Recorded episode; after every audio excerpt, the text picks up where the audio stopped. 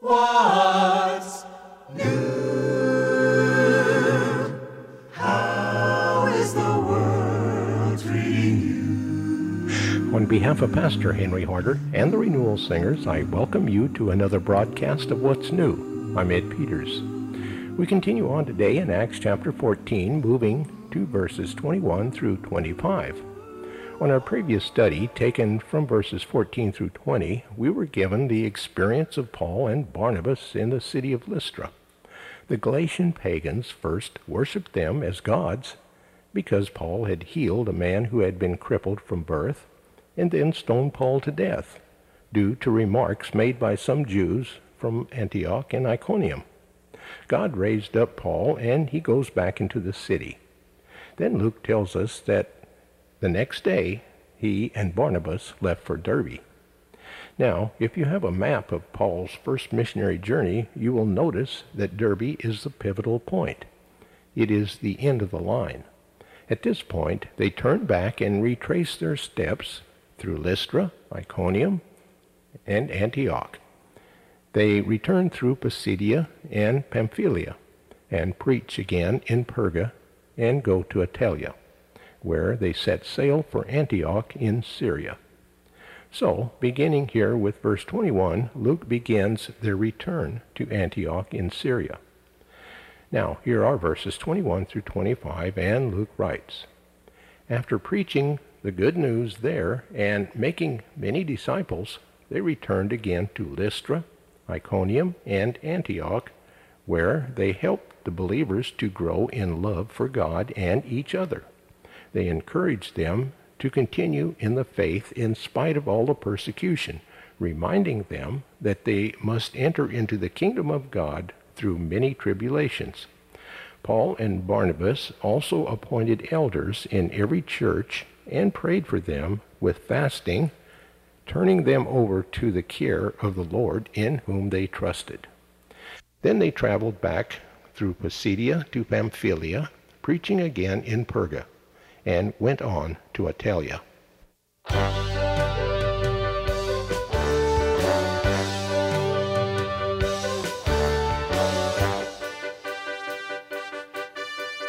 Praise his name and see it happen. Let the power of God become alive in your life. Just praise the Lord.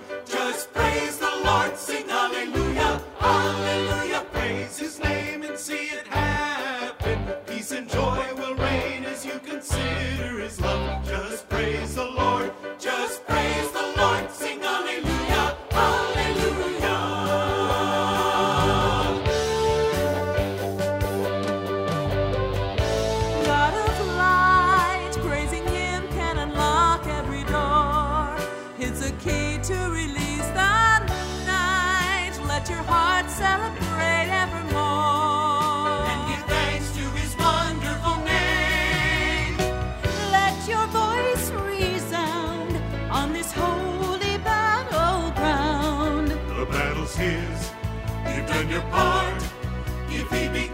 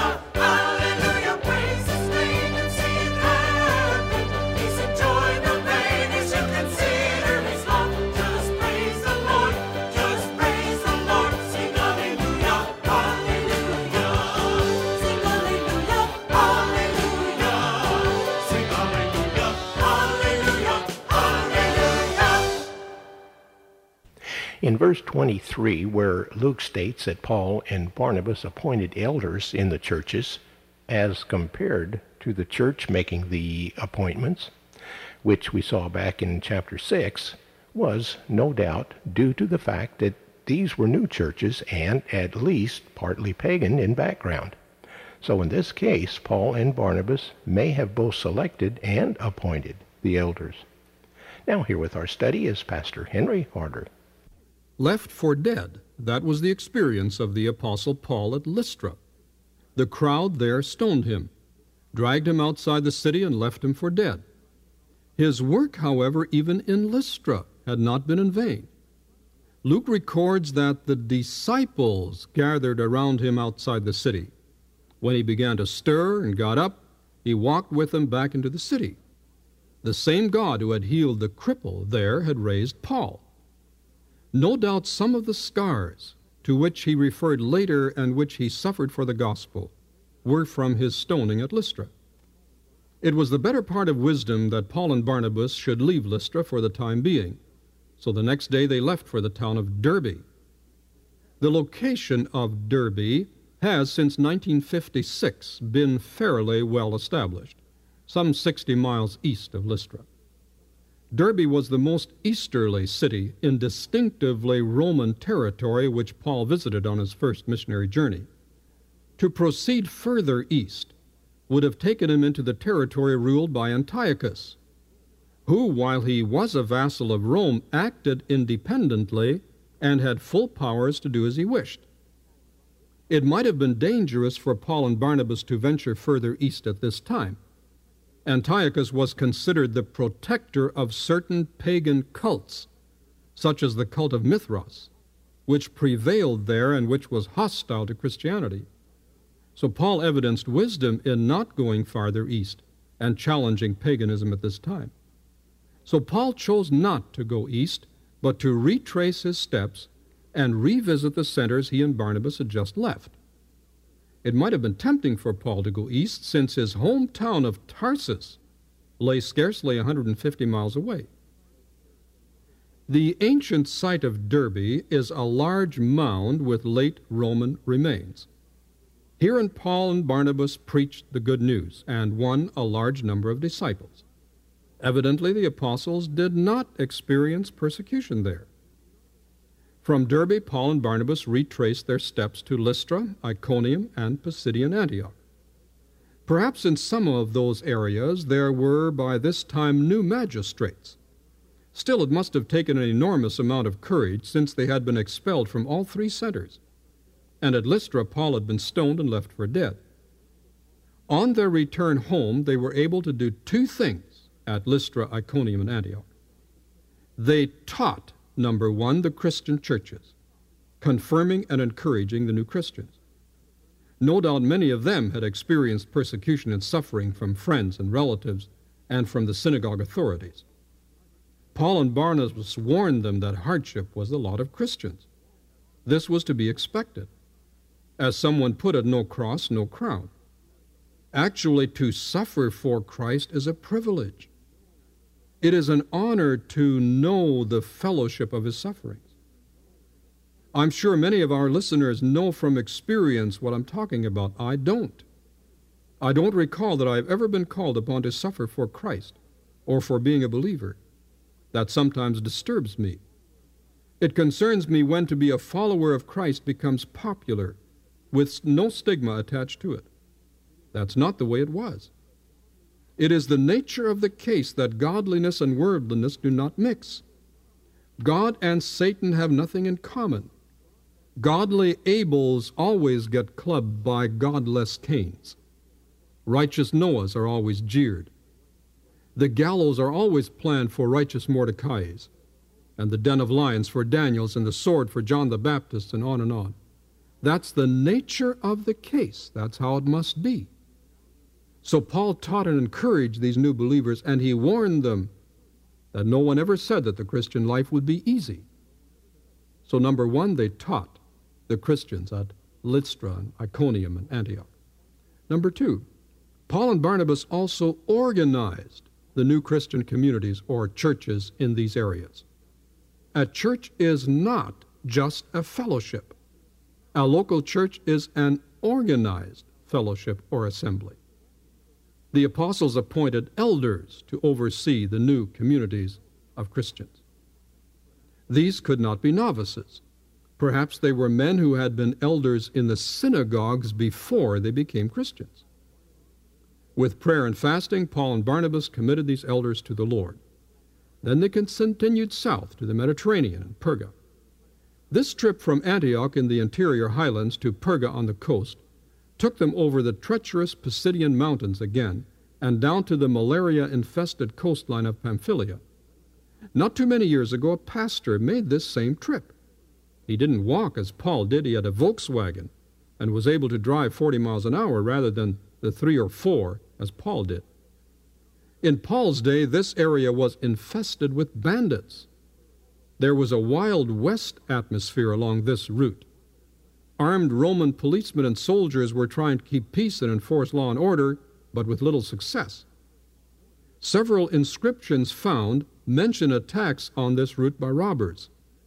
Also mentioned were rescues from flooded rivers. Perhaps Paul experienced on this trip what he describes in 2 Corinthians 11 26 and 27. Secular sources confirm these dangers here. The pastor who traveled this route in modern times noted the tragic absence of Christians and churches in those areas Paul visited. Not so then. Paul and Barnabas were in Antioch of Pisidia only a short time, hardly a week. They must have witnessed on the square of Tiberius and on the square of Augustus that are there today, several churches were uncovered, one near one square and one near the other. Paganism had survived the centuries, but it capitulated to the gospel quickly. But something happened, and the cities and the churches were dissolved into the ghost of history.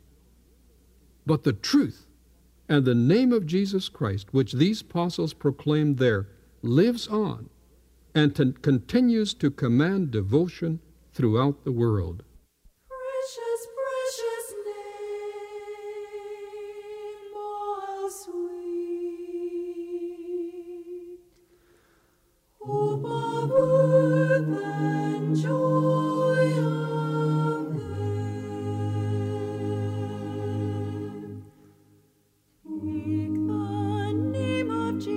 Jesus